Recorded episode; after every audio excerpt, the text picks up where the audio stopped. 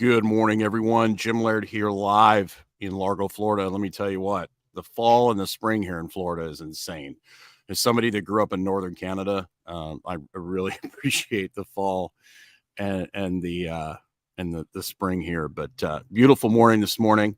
I've got Christian Thibaudeau with me this morning. Uh, great strength coach who I've been following for a, a very long time. You know, Christian, um, one of the things I appreciate about you, I've followed you since you're on T Nation from the beginning. I think Poliquin is the one that made me aware of you originally. Mm-hmm. And, you know, obviously you're a fellow Canadian. But one of the things I appreciate about you is you always give the pros and cons of everything. I think, you know, in this space, unfortunately, people get in these camps, like whether it's you know it's yeah. West Side or DoggCrapp Training or Mike Mentzer or you know they'll have success with whether it's a training modality or they'll have success whether it's a diet. Uh, you know, I've tried them all. I'm sure you have Body Opus, Dan Duchaine, yeah, yeah, Doc, Dr. Di Pasquale stuff. I mean, we've all experimented with this stuff. Mm-hmm. And everybody, they'll have success with one modality for a certain period of time, and they think everyone has to do that. Right. right. right. And you've always done a really good job of explaining the pros and cons of everything, saying, "Hey, this this might work for you, but it might not." And and like you, um, I originally got into fasting because of Ori Hofmekler and the Warrior Diet. And I was like, "This is great. I can, you know, I can. I'm already big and muscular, so I can stay lean and I can eat pizza and ice cream." And he actually encouraged that, you know. Yeah. Yeah.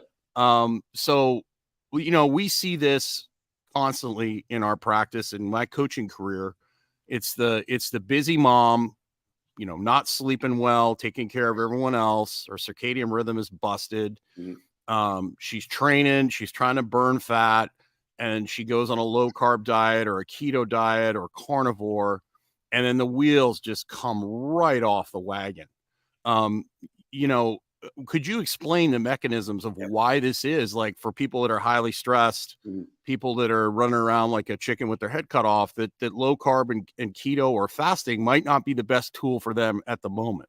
Right. Well actually the, the the thing that will help people understand why they might not be suited for them is actually the mechanism that makes some people feel good on them. Mm-hmm. namely that it does increase both cortisol and adrenaline uh, that that's something that that happens when you are either deprived of food or if you're deprived of carbohydrates. It, it basically keeps your body in that hyperactive mode. It does favor the increase of cortisol, and be, the reason for that is you need to understand that the functions of cortisol uh, well, first, cortisol is not the enemy, right? It, it's needed for survival. It's actually needed to perform well in the gym. If you try to inhibit cortisol completely, uh, then you cannot perform. I'm going to explain why. The problem becomes when cortisol becomes chronically elevated. Okay. Normally, you would increase cortisol when you're facing a stressful situation. Let's say you are uh, in a jungle and you have to fight a tiger or run away from that tiger, right? Or if you're in a gym and you need to lift a big ass barbell, otherwise the barbell kills you, right? uh, or any kind of situation requiring a lot of mental focus, awareness, as well as competitiveness.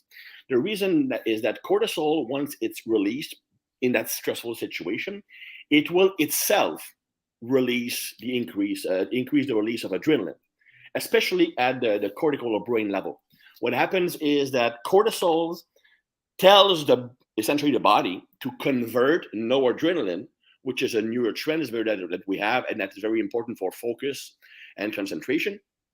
And it will convert it into adrenaline, which is the fight or flight neurotransmitter, right?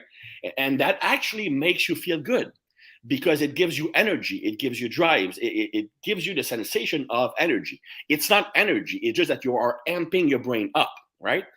Uh, so, so people who start, uh, let's say, intermittent fasting or keto, they are often flabbergasted that at first they have tons of energy. Say, dude, this keto or intermittent fasting is awesome. It gives me energy. Well, the energy comes at a price, okay? Because if that cortisol constantly is being pumped out and adrenaline com- constantly is being high, it will have several drawbacks. The first one is that it will completely screw up your sleep. The reason for that is that you cannot go to sleep if your brain is amped up. Or hyperactive. You go to bed, you twist and turning, you're creating scenario stories in your head, you're thinking about this, thinking about that. The reason why people, the main reason why people can't sleep is that when they go to bed, instead of being in that rest and recover mode, they are still in that do shit mode, right? Because of adrenaline. It, that that's the activation hormone, neurotransmitter. You, you need to increase more melatonin, and melatonin and cortisol are opposite hormones.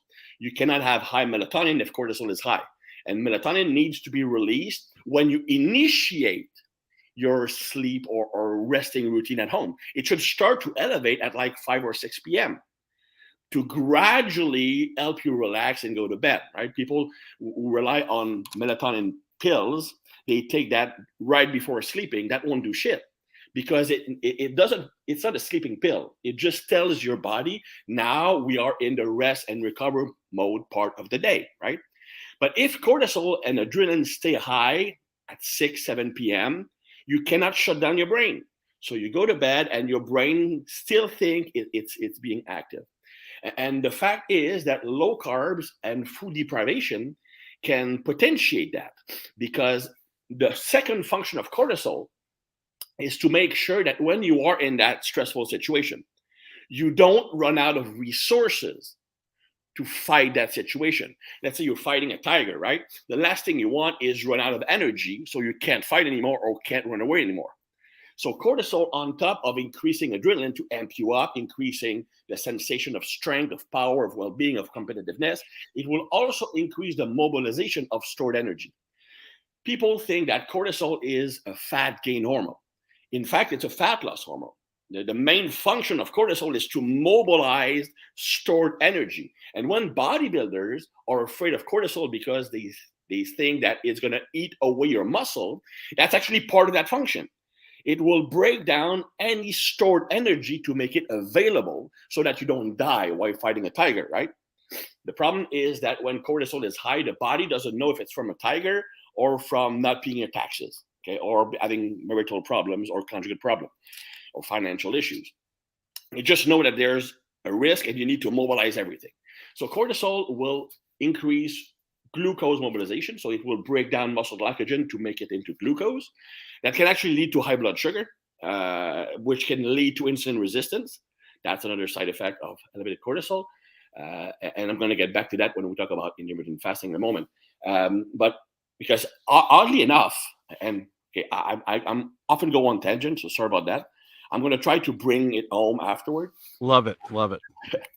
uh, a lot of people who do keto dieting, and I've known that for a long time, but I didn't know it. Meaning, I've observed it among bodybuilders that I've used keto dieting with or, or low carbs dieting with, but didn't know what was happening until I've read some studies about that.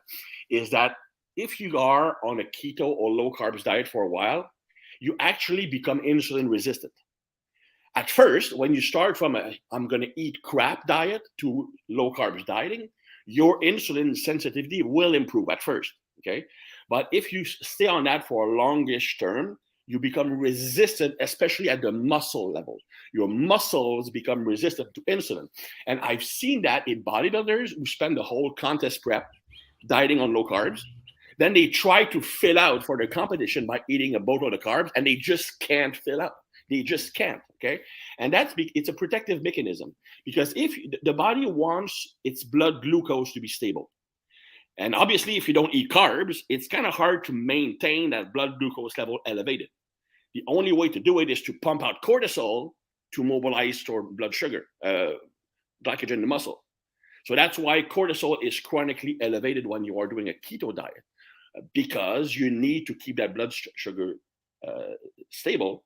So you constantly need to mobilize stored muscle glycogen, and the hormone that does that is principally or mostly cortisol. Glucagon also plays a role, and growth hormone a bit. Now, getting back to the insulin resistant thing, because it becomes harder to keep a stable blood sugar level on a keto diet, the body will actually make the muscles resistant to insulin. Why? Because it doesn't want to send the blood glucose to the muscles. That's what insulin does. Insulin is an hormone that tells the body to clear out the nutrients from the bloodstream. People think that the purpose of insulin is to drive nutrients into the muscle. That's a side effect. That's a side effect. The role of insulin is to avoid high blood sugar level. And but if you're taking out the glucose from the bloodstream, it must go somewhere. And the nutrients must go somewhere. The fatty acids must go somewhere. So they either are stored in the muscle in, or in the fat cells or in the liver, mostly. So, so if you make the muscles insulin resistant, then you are less likely to clear out that blood glucose and send it to the muscle. So it's easier to maintain a stable blood sugar level. And that's something that I've seen if you go on keto dieting for more than six to eight weeks. Okay. Yep. Uh, it becomes really, really hard. To, and obviously, that will negatively impact your training, your recovery, your anabolism. Uh, so, so that's my tangent. But to get back to the topic, cortisol's main function when it comes to energy, it will break down muscle glycogen, will break down fatty acids and protein to be used for fuel. So if you are constantly in a state of low carbohydrates, so you're keto dieting or you're intermittent fasting, so you have no nutrients coming in, it means that the blood sugar level will be lower than usual. Which can be good a good thing if it's too high it's better too low than too high but if you're bordering hypoglycemia that's not healthier. So, so, the body because it wants to maintain balance when it senses that blood glucose is low it will force the release of cortisol to bring up blood glucose level so you're basically spending the whole day in a high cortisol state now remember that a hormone cannot be dissociated from one of its functions so yeah, okay, you uh, cannot say I'm going to take the glucose mobilization function of cortisol, but I'm not going to take the adrenaline boosting function. That doesn't work like that. If cortisol is released, it will do everything it does, and it, that means increasing adrenaline. So adrenaline will be released, and that makes it a lot harder to sleep during the during the, the night. That would be the main issue. The secondary issue, and that's the reason why you will have a lot of people and that's the, I would say, the, the, the worst situation. You go on a keto dieting, you go on intermittent fasting, and you feel great for four weeks. The first, mm-hmm. dude, that's like a godsend. Uh, my anxiety is, is gone. I'm alpha male. I'm confident. I'm driven. I can do shit during the day. The problem is that after like five weeks, it becomes the complete opposite. You crash badly. Now, the problem is during those four weeks, you feel so good that you basically make yourself part of the cult. You become convinced that it's great because it does.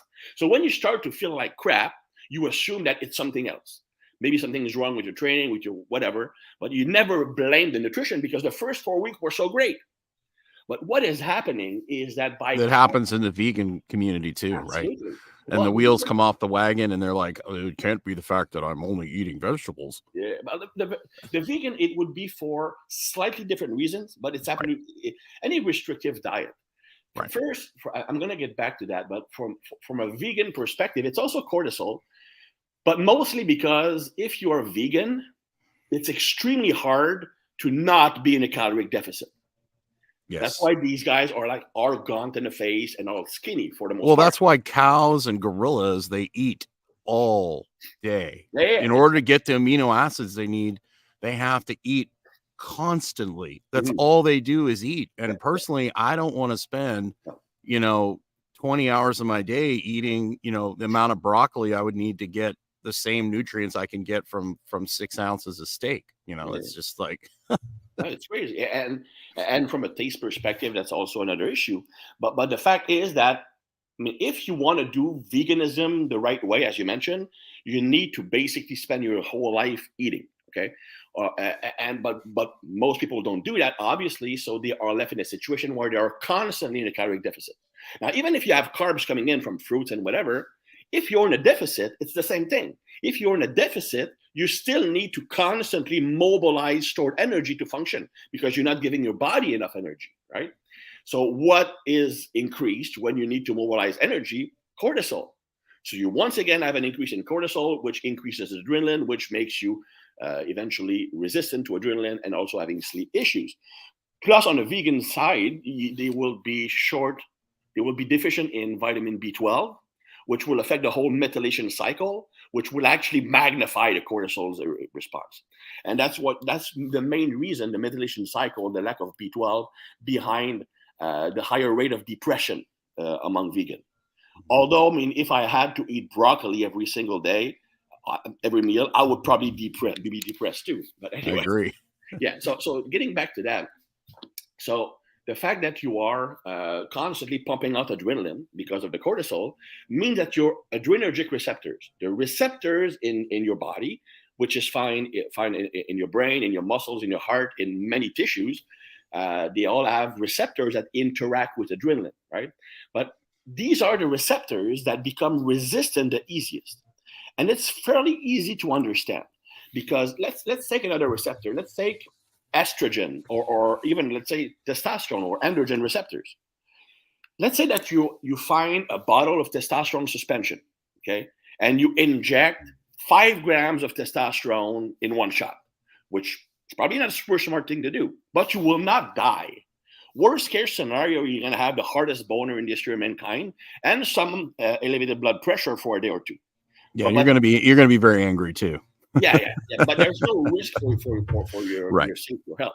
Whereas right. if you overload the adrenaline receptors, then your heart rate can go up because there are receptors on the brain. So the more you amp yourself up, you can reach dangerously high level of uh, of heart rate and blood pressure, which can actually lead to something called dying which is a bit worse than a hard boner as far as side effects are concerned, right? Right. So, so to protect yourself against that happening, those receptors are extremely easy to desensitize or downregulate.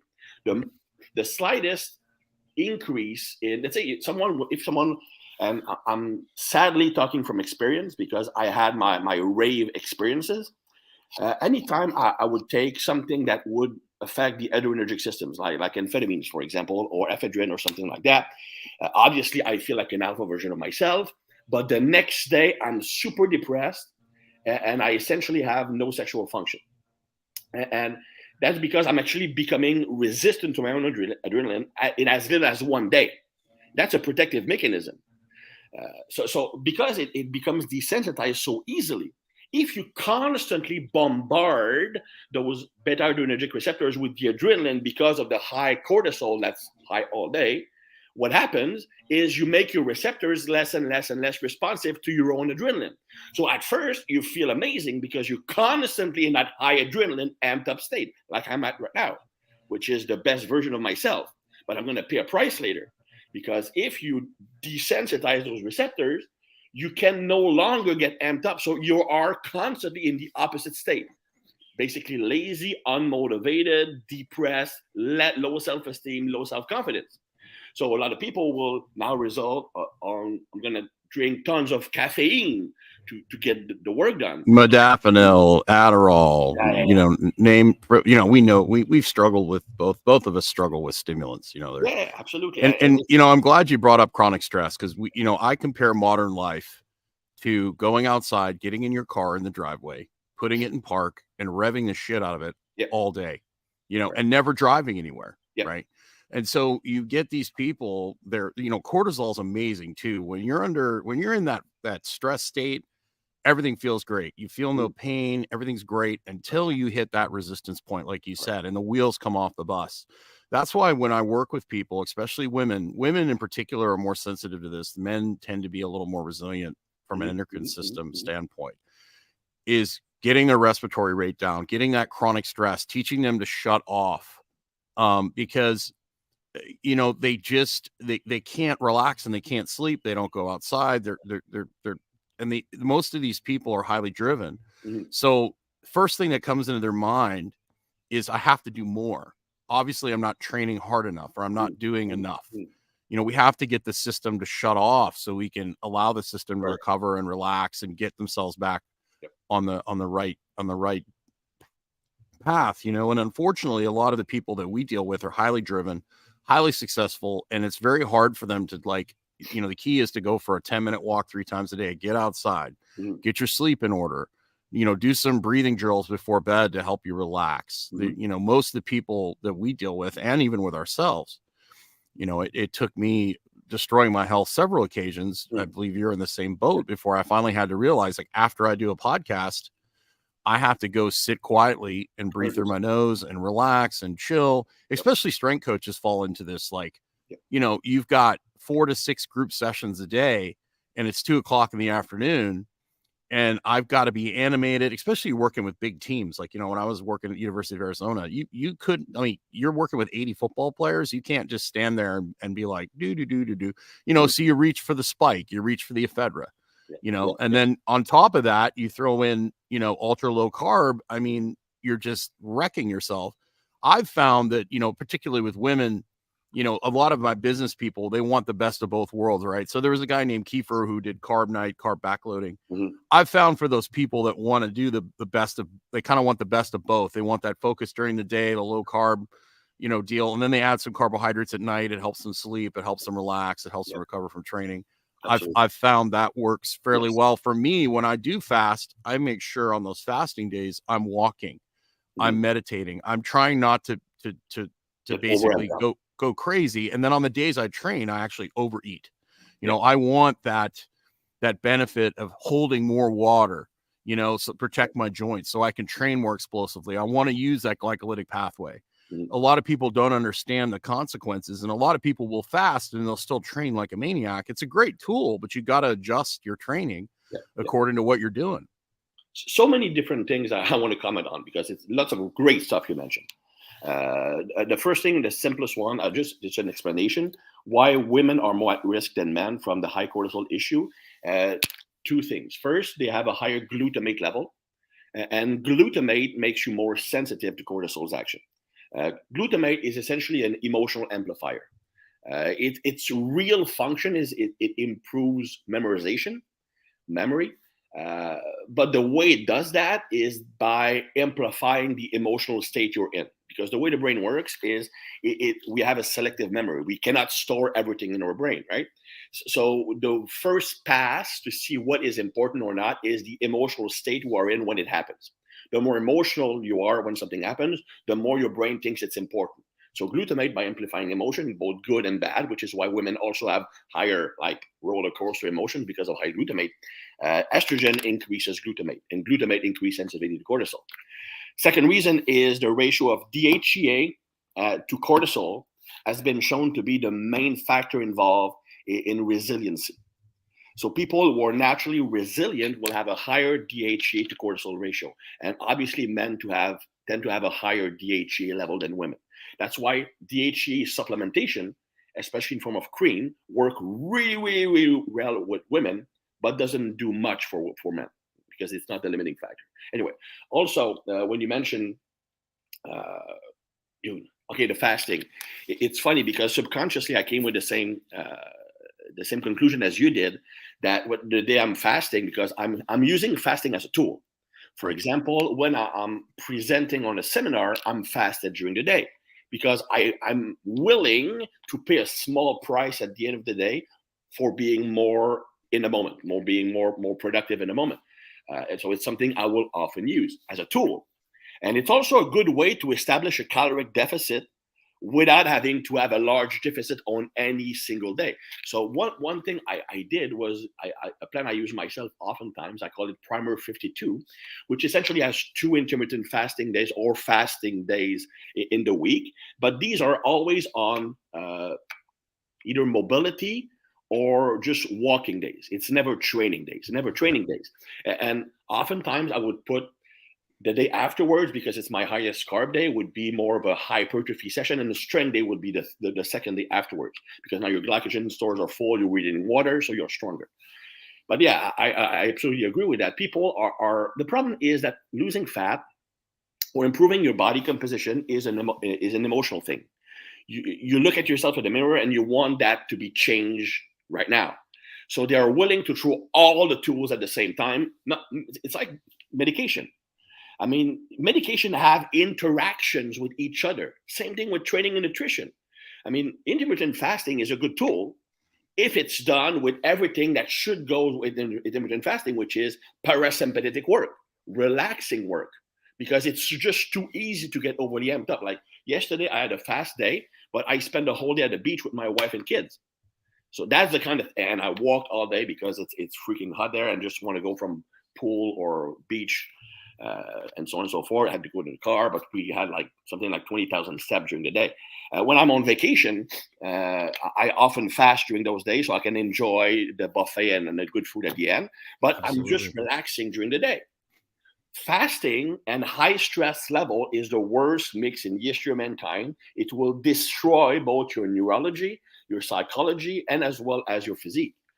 So it's a tool that can be used in the right mental and physical state, meaning that when you can relax. So, in fact, like teaching, I always say that one of the best skill you can teach a client as a coach is the capacity to train hard. I mean, especially the newer generation, people just don't train hard anymore. They want to train a lot. They can train a boatload. They will do 30 sets for biceps. Okay, they can do that. They can do volume, but none of these sets are actually hard. Right but but and it, it might somewhat work because of the sheer amount of loading on the tissue but there's also a problem that comes with it. Uh, it's certainly not efficient but but they just don't have that skill to work hard anymore. Uh, so the things you need to teach a client for training is to train hard and using good form. When it comes to life i think that the capacity to go from here to here so to relax yourself is the best skill you can teach to a client because life will throw shit at you. And if let's say having a, a, an incident in traffic in the morning ruins the whole day because you're mad and pissed the whole day, that then stress is winning. You're not. Well, it comes down to variability, right? Is high mm-hmm. blood pressure bad? Yeah. Not necessarily if mm-hmm. I'm chasing you with a machete, right? Yeah. Is low blood pressure bad? If, if, it's great if you're trying to go to sleep. If I'm chasing you with a machete, it's not so good. the ability to switch back and forth, right? So you get these people that have no metabolic flexibility, and then they mm-hmm. throw fasting in there. Yeah. And it's like it's just not a good strategy. Like, no, you know, the foundational habits of like walking outside, you know, eating a protein at every meal, you know, getting the lights off at night, you know, drinking high quality water, having good social connection. That's the foundation that your training should be built on. Right. And then you can throw these little modalities in from time to time. And guess what? They're not going to work forever. You're going to have to change modalities from time to time. But most people are just jumping between these fancy modalities and they don't have any kind of foundation. Mm-hmm. Uh, and the thing I see, especially with the younger generation, you know, you and I, I think we're uh, roughly the same age. I mean, our childhoods, we spent hours, hours playing outside, yep. you know, hockey, you know, our, we had good physical education in Canada. I don't know what it's like now, but we had gymnastics in, in, in school. We had dance. We had, you know, we learned how to play squash and, and, and badminton and we did everything, you know? Mm-hmm. So when I went and I also did manual labor. So when I went to football practice or wrestling practice, it was a joke, yeah. right? We could handle hard training. Most of these people today, these kids, they, they don't have the foundation where their body can actually handle hard training. So really, honestly, in the next, you know, five to 10 years as strength and conditioning coaches, we're going to become basically physical education teachers, mm. giving these people what they should have had from the beginning so we can actually do some cool training, right? You know, because most of these people I see today, you know, you put them on a real basic, you know, you put them on like push the prowler, do some carries, do some bear crawls for six to eight weeks. And wow, they're they've made massive improvement because they didn't have any foundation at all. No, Wendler, Wendler, Jim Wendler was mentioning that at first when he was working with his high school football team, all they did yes. was body weight squats, push-ups, and they all made massive improvement. But but it, it's what what I define the modern, the younger athlete as highly specialized motor neurons. Yeah. Like they are, if you have a hockey player, it will be extraordinarily skilled at hockey because he essentially does that year round. Yep. But it has no other motor skills, no other motor skills. And the problem is that that is extremely limiting and will lead to injuries. And many yep. studies are, are showing that single sport athletes are at higher risk of injuries. But, but even worse than that is that at least those are doing some sport. But the fact is that even back in our day, everybody was active. I mean, yep. the biggest nerd in the class was still doing several sports because of physical education, which we had like three week, three times a week, something like that. Yeah. Um, now it's like once a week, if that. it, it's funny because my, my father was actually uh, when he was a college professor, he was involved in a study. They uh, they did an experimentation when they increased, they doubled the amount of physical education classes while reducing some, of course, math and and French classes because uh, well you can't stay in school forever at that time. And what they found first after the whole year those who had double the physical education had better grades, even in math and English uh, and French, that, than those who didn't have the, the added physical education but had more math classes. And second is that they did a follow up study 20 years later.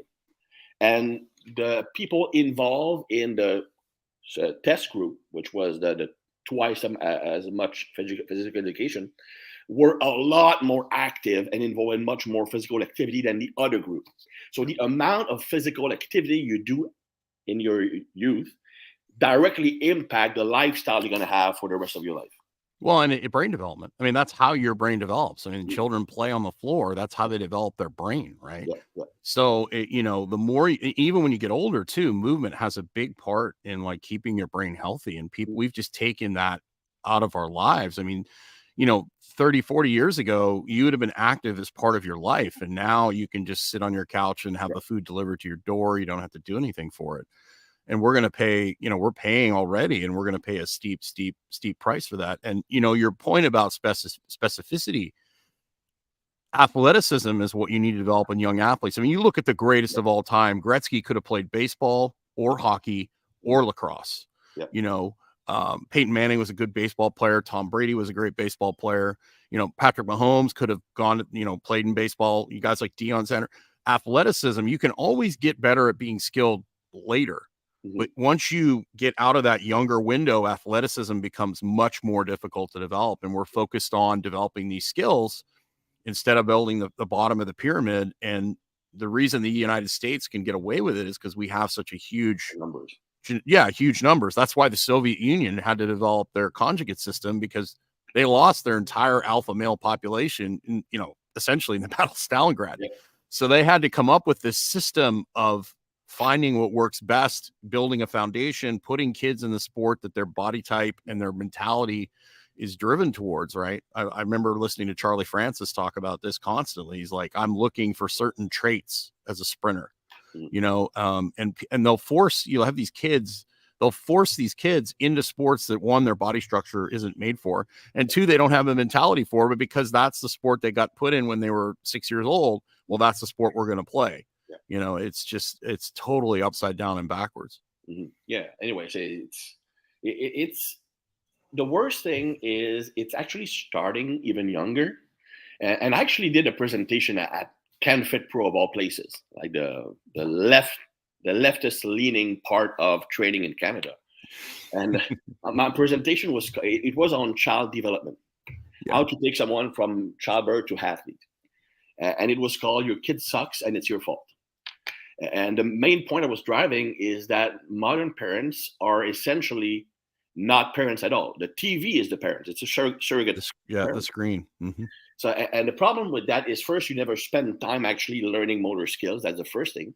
Uh, but m- even worse is that it reprograms the brain because modern televisions, which, yeah, we, we watched television when we were younger, but it was not the same type of light being used to like produce the, the, the, image on the screen. Now the modern screen, including the laptop, the cell phone, uh, TVs, laptop, all, all emit blue light, which is a very, very strong dopamine stimulant. It yes. essentially has on your brain level the same effect as sex, as sex or, or chocolate. So it becomes very addictive. The biggest problem is that, and we even see that in adult, but at least in adult, if your brain is formed and you overdo the blue light thing by spending too much time in front of screen, if you do like a one to two week blue light fast, so you stop watching screens, you will resolve the situation. But with kids, because the brain is not fully formed yet, you can actually make your brain permanently desensitized to, to your own dopamine. Yep. Because now you're bombarding the developing brain with an amount of dopamine stimulating blue light that it cannot normally handle and it readjusts itself. So now your own dopamine production that comes when you are achieving a goal, for example, because that's the purpose of dopamine is it, it's it rewards you when you accomplish something useful so that you will be looking to do that again in the future. It's a survival neurotransmitter. But now, if you accomplish a goal, if you win at something, you improve yourself, the pleasure response that should come from that is not even strong enough to create that pleasure response. Yeah. So that's why we have a younger generation who has no resiliency, The moment something gets hard, they stop trying. Look yep. at like the relationship issue. I mean, if you the, the young generation, if they are in in a relationship for longer than three months, that's an exploit. The moment the, they get into the job market, they are asked to work 40 hours a week, they'll change jobs. Yep. So, so, it's it's the moment it gets hard because the, the reason it's not because they're lazy. It's not your it's not their fault. It's their parents' fault. Because the over reliance on television and screen from a very young age completely made them resistance to their own mechanism that promotes resiliency and drive and competitiveness. Well, there's a reason why guys like Bill Gates, Steve Jobs never let their kids play with phones. They sent them to Waldorf school, right? Mm. To you know, and and you know, not only the blue light affecting, um, you know, artificial light affecting dopamine, but it also affects blood sugar. You know, I, I've done experiments where I've eaten a stack of pancakes outside, um, you know, in the sun and taken my blood sugar, and then I've eaten that same stack of pancakes indoors, and my blood sugar was almost twice as high That's under like fluorescent lights as it was eating it out in the sun. You know, so as humans have moved more of an having an indoor more lifestyle, and you got nitric oxide from sunshine, you know, mm-hmm. blood pressure, you know, ED, erectile dysfunction. Yeah, yeah. You know, as cultures around the world have moved inside, the diabetes, the high blood pressure, all these things have have gone up. And the worst thing about the screens, there's nothing worse than getting dopamine for free, right? Right. You know, that's right. why things yeah. like cocaine are so dangerous. Like I I saw that and I was just like, I can't do that because I'll be doing it all the time. Yeah. You know, dopamine needs to come with hard work. And then you have the you know, system. yeah, yeah. And, and then you have the combine that with chronic low testosterone, you just have no drive to do anything at all. You yeah. just you basically just sit in front of screen all day and drink energy drinks. And that's mm-hmm. essentially what we've got. Yeah. Yeah, and that, that's that's so important. People need to do it's it's a reward system and why would you work hard for something you can get from a fast food meal, a pizza, a chocolate? Right. now you have on top of that you have obesity because you have physical inactivity. Right. Uh, so you're becoming literally larvas. Right. Well, I've had a feeling. How long do you think it's going to be before we both get burned at the stake for like saying there's differences between men and women? And uh, I mean, I, th- I, think it's coming quickly. I, I hope. I, I hope we have. You'll get problems way before than I do because I'm perceived as a good guy. Right. Because you have because you have an accent. Probably. I mean, French guys are, are all, always nicer. That's a fact.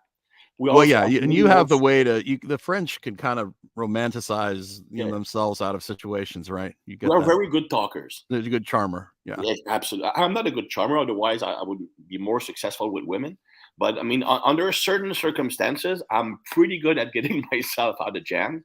But yeah. it, it, but it also goes back to what you were saying earlier when I, I always present the pros and cons, which yeah. actually probably like really hurt me financially. Sure. Because, because what what makes money is polarizing opinion. That that that's what that is correct. The internet at.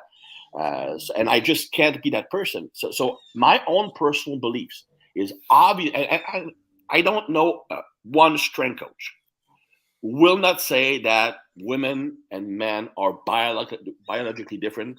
They yep. each have their own skill sets. It's it's yep. literally two different species. Yep. I mean, just from a, an evolutionary standpoint, like for example, from a vision standpoint, like uh, color blindness tend to be more rampant in in, uh, in men because when we were growing up, like when growing up, like during caveman days and stuff evolving, like that, evolving, yeah, yeah, evolving and then women were in charge of making sure that nobody got poisoned and died.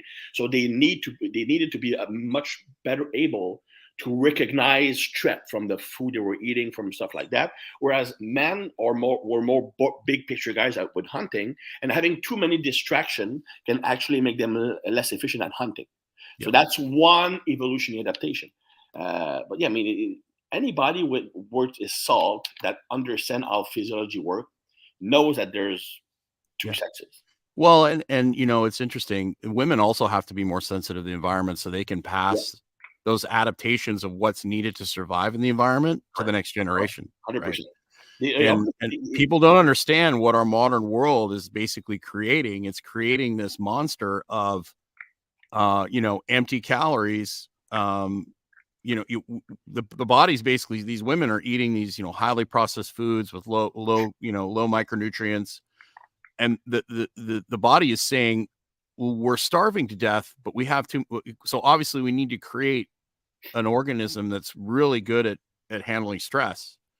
So it basically creates this organism that that basically lower metabolic rate um you know high ability to handle stress because it thinks it's starving because it's Mhm. getting too many calories but it's not getting any nutrition Yeah. and so we end up with these but undernourished. yeah, and so it, it's just it's the complete opposite of what we've been wired to do forever and ever and ever, and it's just uh it- it's just insane. And and you know I'm not saying we all need to go back to like uh you know living around a campfire, but you know we've got to understand what our biology needs to thrive, right? And and getting outside more and being more active, and then be you know moving every day. These these are all super super important things. You know we we talk about Jim. You know I I slept on Jim's floor for a year in Mm. like 2000 uh, right before he started writing 531 and um, you know I w- there was a time I would always call Jim when I would kind of you know in the mid 2000s I was so over I was like what do I do next like what certification do I take next and I got on the call a call with Jim and and he said to me he said look Laird like really honestly like I think he had talked to Martin Rooney and Martin had told him that he used like maybe 10% of his total knowledge on a daily basis working Yeah. with clients, even guys in the NFL. Yeah. And uh, Jim was like, dude, just be the best beginner coach possible. Like most of the people you're working with, you know, housewives, moms. And I actually like training women more than I like training men because a lot of times with men, it's about ego. With about, Women- unless it's young, unless it's young guys like 14, 15, Yeah. then it's more about mentorship women respond so much better to mentorship than they do intimidation. Hundred percent. If you can teach them and mentor them, and that's more my style. I, I mean, I can be that gorilla if I need to be, um, but I don't like doing that. I, I it takes too much energy. I would much rather teach, mentor, be supportive. Uh, that's more my coaching style. So ninety five percent of my clients over the last, you know, twenty five years have been women, and everyone else was fighting over the football players and i'm like i'm going to take this lady who's a housewife who can come in three to four days a week. I'm not competing with other coaches for her. Nobody wants to train her Mm. and i'm going to get her to lift weights and i'm going to get her better results and then guess what? I can choose the athletes i want to train instead of a lot of my buddies who you know took a loan out to get a gym and they're so desperate for clients they had to take every athlete that came to them regardless of whether they were compliant or not so it's um let me ask you this to finish up like if you have somebody that's that's in that's buried themselves you know you have a woman she's done carnivore keto she's in a bad place she's not sleeping like how do you dig somebody out of that hole Well, I think that the first uh, that that's somewhat of a long answer or long long solution. Yeah. Uh, because it's it's essentially reprogramming a lifestyle, right? right Uh, probably doing first doing more low stress physical activity. That would be the first thing I would do. I mean, and the, the example I always come back to is they did a study on the Amish people. Mhm. And what they found was despite the fact that they were eating what should have been a huge caloric surplus, because they were eating the average caloric intake for men was close to 4,000 calories. For Yep. women, it was close to 3,000 calories or even a bit more than that. And it was large amount of, of, butter, large amount of lard, uh, and even decent amount of sugar because they would actually eat the sugar. But, but they were so physically active right they were taking an average of more than 20,000 steps per day. And that's on top of the hard physical labor they were doing. So, and they took the body fat percentages, and the men were all under 10%, the women were all under 18%, which is actually fairly low for women. Uh, and they were not training, but they essentially almost looked like athletes because they were they were working physically. People should not under, forget that training is essentially artificial physical work. Yeah that's correct. So, uh, so uh, I think that, and again, i've joked about this for years uh, Mm. not to cut you off. I've joked about opening a farm mm, and charging people to work on it. It, it, it and it would actually probably attract tons of like high hand Hollywood types.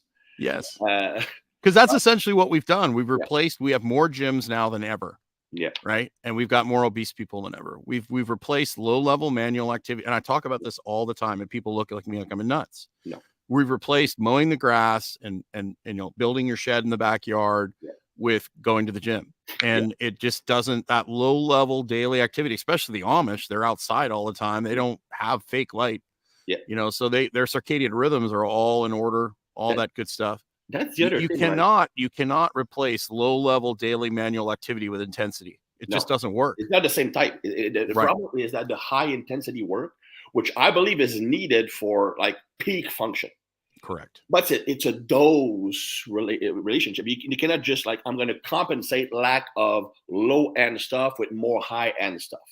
So when I when I'm, for example, if someone is, and I'm going to use more like bodybuilder ish as an example, but not bodybuilders, like just someone who wants that type of physique, right? Uh, but not using anabolics and stuff like that. Just get leaner and more muscular. And let's say that they are in a phase where they want to get leaner. Okay. Uh, the first thing I do is decrease the amount of lifting they're doing because you, your body will not have the resources to handle as much physical loading. But we are compensating by increasing physical stress elsewhere, like low end physical activity. Yeah. And I, I know that all coaches talk about that nowadays because like the number of steps you're taking is now the, the big trend thing to do, big Yeah. trendy thing to do. But but it, honestly, it's it's actually more than that.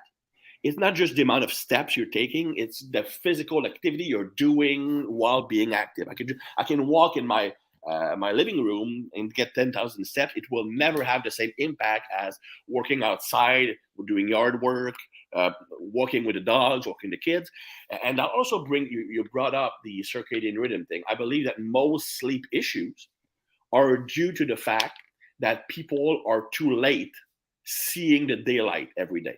I agree. I believe that it's called Zeitgebers. It's it's external signs that initiate internal processes. So when you first see the light of day, it initiates your body clock. And let's say that we have roughly 16 hours of awake time, or it takes 16 hours before we get into that rest and relax mode. Well, if you start that at 6 a.m., then at 9 ish, then you are ready to go to bed. You're, you're, you are in that relaxed mode. But if the first time you see daylight is 1 p.m., when you're on your lunch break, for example, then that's when your clock starts. So when you get home and it's midnight, you're still not in rest and recover mode because your circadian rhythm, your clock is not there yet. So you'll fall asleep at 2 or 3 a.m. Yep. So that, that a simple routine, and that's something that I've been working on more when I work with a guy named Alex Kickel. Mhm. He was adamant on every single day, as early as I can, I watch the light. And when you go to bed, you watch the moon. Yep. So that, that actually tells you it's external signs that initiate internal, internal processes. Now, obviously, if you are, well, you're lucky you're not here anymore, but in Canada, sometimes it might not be possible to see the light of day in the morning, but then you can use red light therapy. Well, and that's the thing. Traditional cultures, you know, they'd have sweat lodges, they'd have Mhm. saunas. You know, the northern, you know, of course, that's why I like the Inuit eat more, you know, fatty things in the winter. Um, you know, and and Yeah, they and sleep, they sleep more. They hibernate essentially in the wintertime. So Yeah, and during the summer, as you mentioned, and you actually mentioned that earlier, and it, I was having the, this conversation with a friend of mine, and he mentioned that in the summer month, our insulin sensitivity is much higher. so, That's the, right. ironically, most people, when do they diet down? They diet down in the summer Mhm. because they want to get they look good for the beach. In Right. reality, that's when you should actually be eating more. that is correct. And in the fall, so originally the way it works is as the UV light goes away, and there's things like squash and things like that that are still available. Yeah. Your body stores that as fat to prepare you for the winter. Right, And right. guess why everybody goes on these like uh you know the the New Year's New Year's revolution. That would be when you would be starting to get at your leanest from a Yeah, traditional culture Yeah, standpoint. absolutely. You're trying to store as much energy and as much fat as you can over the over the wintertime. And then as you or over the summer and you get into the fall, you store tons of body fat to survive the winter. January, February, you're going to be at your leanest because you're getting into those extra resources. Right. And the cold uh, helps kind of optimize your hormones and make you more sensitive.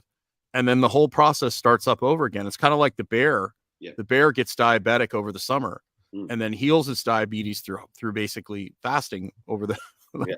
hibernating, right? Yeah.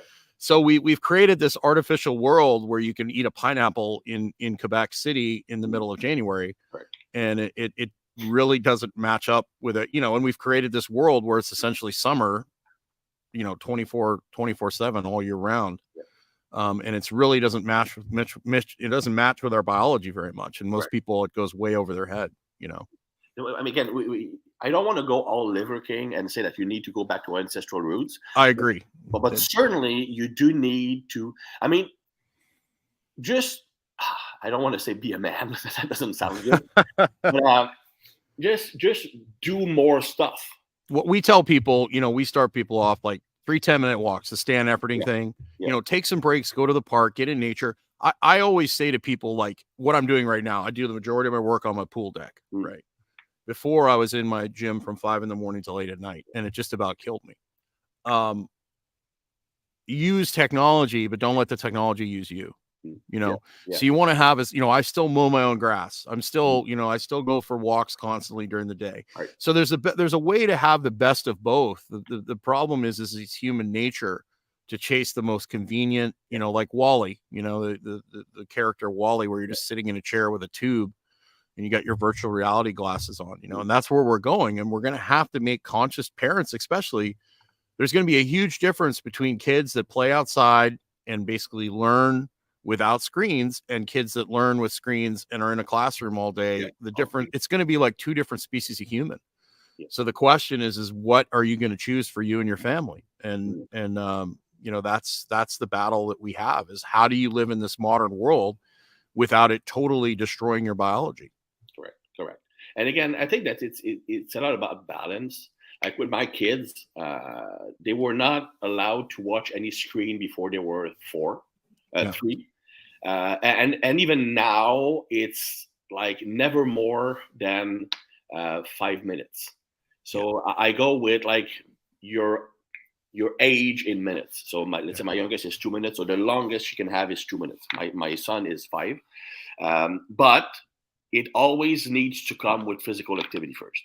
Correct. Uh, so and, and yeah, so so it's for example, he, he, will you know we will go train. Uh, he's he's well, he's five now, but he was four. He was doing power cleans and front squats and stuff like I've that. I've seen that. Very good, impressive. And then we started boxing now. Uh, you, wanted, he actually asked me to buy some boxing gloves and heavy bags. That's awesome we started boxing here. We, it's funny because yet yesterday we were, and that, that challenged me because we were at the beach was like literally like 36 degrees and we are boxing outside.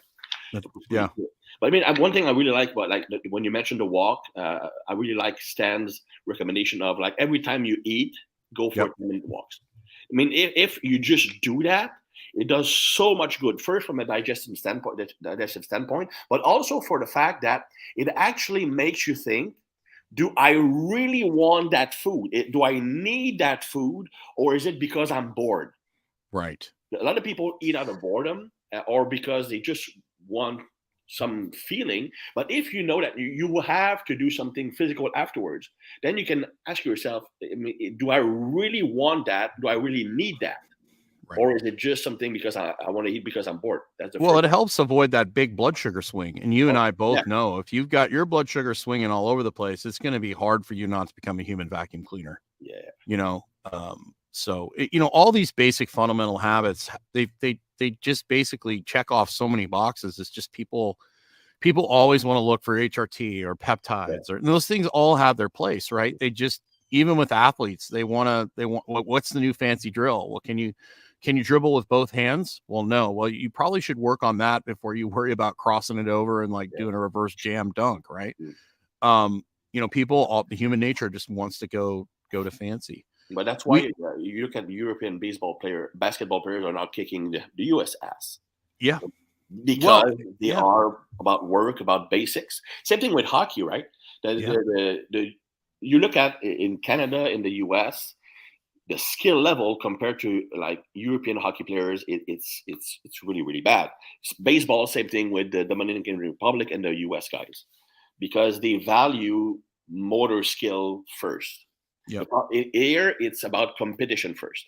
Well, well, even even the Soviets, like if you look at the way the Soviets look at their their weight training schedule, you know, off season, we're doing gymnastics, we're doing ping pong, we're doing whatever and and they go you know the russians the Bul- the eastern european bloc they go to world champ uh, junior world championships and they lift the weights they want to lift and they don't care about the result correct you know the americans are like you know they're winning the world juniors and they're like yeah and the russians are just sitting back smiling and go yeah but we'll be ready for you at the olympics yeah. right yeah. you know these these coaches that are winning the eighth grade you know baseball state championship none of those kids end up showing up mm. you know when it really matters because they're all burnt You know, Yeah, we put such a huge emphasis on learning.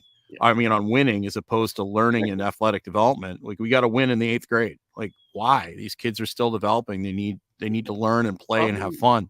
there- there is no systemic approach uh, and that's the worst is with coaches because you're going to have let's see it let's, let's say hockey or football whatever it doesn't matter but if you work with young kids the coach is a lot more uh, let's say about himself than the kids he should be about the kids but i want to prove that i'm good so that i can coach at the next level then coach at the next level so the coach himself as a goal. And the only the way he think or the way the system rewards that is by winning.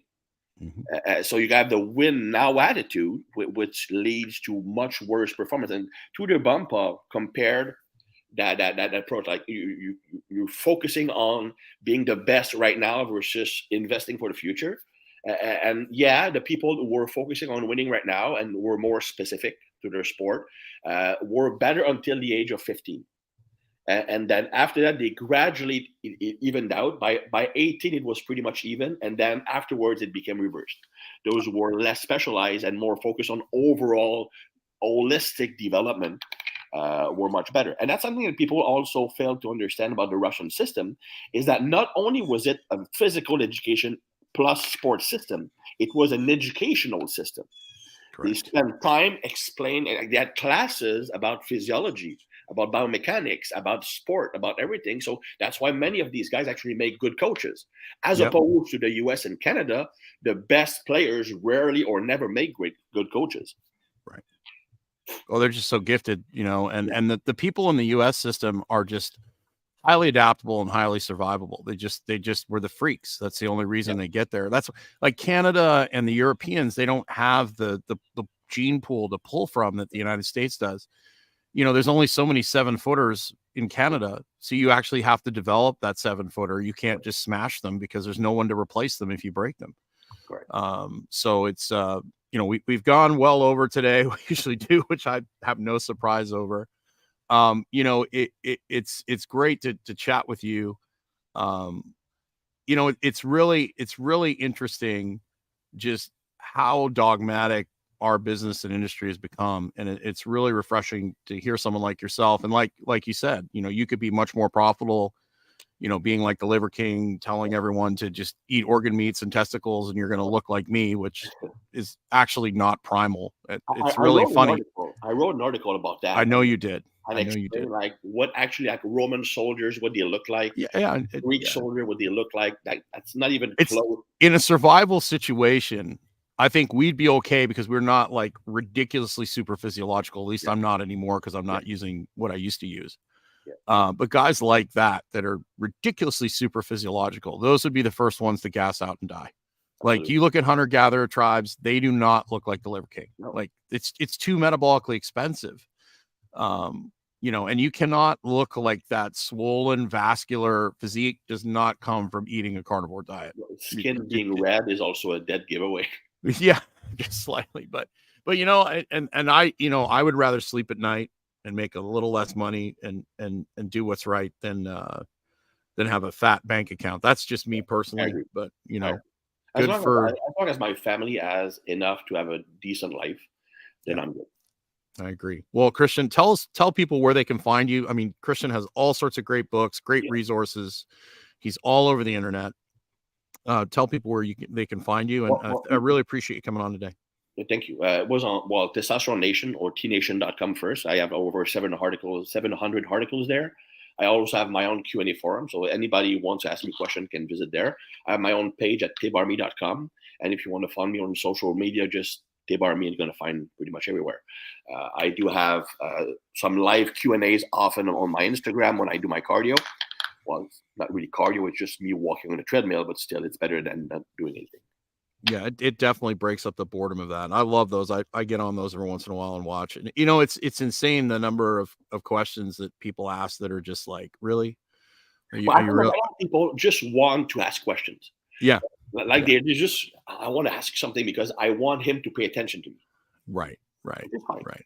Well, you know, there's advantages and disadvantages of the internet because, like, when we when we you know Muscle Media 2000, you know, people like Dan Duchaine, Charles Poliquin, Ian King, you know, all these, you know, I was getting most of my information when I was in high school from, you know, Flex or Iron Man magazine or, Iron Man was pretty good. pardon me? Iron Man was pretty good. yeah uh, from iron man and and you know i you know i read you know all of dan's stuff i read you know ian king I, I, you know all those guys like uh dan john Mm. You know there was limited information you learned a lot from you know but i learned in the in the late 80s as a bodybuilder in edmonton there was a gym called mass appeal and the guy was a pro bodybuilder his brother was a type was a pro bodybuilder as well and he was a type 1 diabetic Mm. and they were they told me like back then that managing insulin was the key. Like Mm. insulin was the key. This, you know, and, and these guys had figured it out decades before everyone else did, right? And so there's that learning through experimentation. You would try things and do things. Now there's so much information out Mm. there. It's almost paralysis by analysis, right? Also, the problem, the difference is that, like back when we wanted to learn something, Yep. we actually had to make an effort to learn. it. Correct. Read a book, uh, go to a seminar, talk to an expert, which you had to actually reach out because there was no internet to connect. Right Yeah. nowadays, people learn in bits of thirty to ninety seconds. So, so the, the we have guys, young guys, who have a, a, a wide amount of knowledge, but that it's like one inch deep. They have Yeah, no, no, but- understanding. yeah. And no no- practical application either. Correct. Correct. you know there's a huge difference between having head knowledge i mean i've been to i've been to seminars with people with multiple phds that couldn't teach someone how to squat we couldn't Right. coach them like just didn't know how Yeah. Uh, i'll i'll give one example then we'll, we'll sign out or one kind of story about the athletic development stuff. I was at an nsca seminar i can't remember where but they had a big roundtable of all these like great high school coaches. And there was these two high school coaches from the same state. And they basically were like this is coach such and such. He's won the last 20 high school state championships. And in the same state is this other coach who's got you know these accolades and the you know the high school championship guys kind of smiling and snickering and the other guy the guy who basically didn't had any high school championships he starts laughing and then the moderator goes why are you laughing he goes ask him how many olympians he's trained and how many of his kids go to college and, and swim at the next level. Yeah. The, the the state championship guy puts his head down. He's like, none. And the other guy had like national champion collegiate swimmers, all these high level college swimmers, multiple Olympians. And he's like, I don't care about winning now. He's like, I want to develop these kids so they're the most successful when it actually matters. Because who cares about how good you are in high school if I destroy them and burn them out so they don't have the ability to go to the next level? Right. You know, what what am I doing as coach? Right. Absolutely. That's a good story. Well, Mr. Thibaudeau, have yourself a wonderful day. Sir, and uh, I really appreciate you coming on here. Go check his stuff out. His Q and A on Instagram is great, so follow him and uh, and get on there. So have yourself a wonderful day, sir. Thanks everyone for tuning in, and don't forget to get outside.